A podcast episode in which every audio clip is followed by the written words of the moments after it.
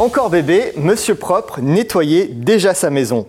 Steve Jobs a créé son entreprise Apple dans son garage. Le jeune Lavazza a reçu un secret de son père. Ingvar Kamprad a vendu des crayons en bois avant de fonder Ikea. Le gringo va chercher son café chez les producteurs. What else? Vous connaissez sans doute au moins un de ces récits de marque. Qu'ils aient bercé vos écrans de télé ou bien encore envahi l'espace public au-delà des canaux publicitaires classiques. Le storytelling de marque ne date pas d'hier, mais prend une nouvelle dimension avec le digital et l'arrivée de nouveaux formats médiatiques, poussant la marque à s'extraire du cadre commercial classique pour se raconter autrement. Mais commençons à l'origine. À quoi sert donc le storytelling? Le storytelling sert à asseoir l'identité d'une marque à travers un récit qui permet, dans sa forme la plus basique, de justifier l'existence d'un produit ou d'un service ou bien, dans sa forme la plus élaborée, de sortir de la relation strictement marchande.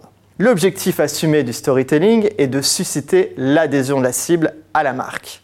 Quelles sont les règles de base alors pour créer un bon storytelling? Une belle histoire eh bien, il va falloir travailler dans un langage qui soit d'abord simple et actif, avec des images qui soient des images visuellement fortes, et travailler toujours avec un système en trois temps, qui est bien connu d'ailleurs des scénaristes d'Hollywood. L'état initial, le conflit, puis la résolution. Prenons un exemple tout simple.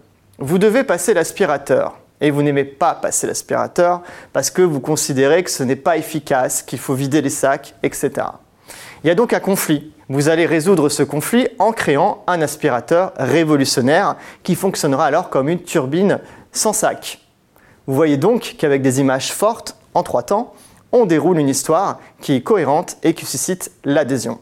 Cette histoire est une histoire qui nous parle et on a envie de la partager. Le storytelling ne va donc pas s'arrêter à la conception de cette histoire. Il va alors falloir façonner la marque, notamment en choisissant ce qu'on appelle une incarnation de la marque. C'est le cas d'Oasis avec ses petits fruits anthropomorphisés qui ont chacun une identité singulière. Ramène ta fraise, à l'ananas qui aime se payer une bonne tranche, ou encore frambourgeoise qui habite dans la baie. Cette technique permet d'intégrer une nouvelle dimension qui se poursuit également dans une mise en récit plus dense à travers de nouveaux formats tels que les stories réalité ou les web-séries de marque permettant aux petits fruits de poursuivre leurs aventures.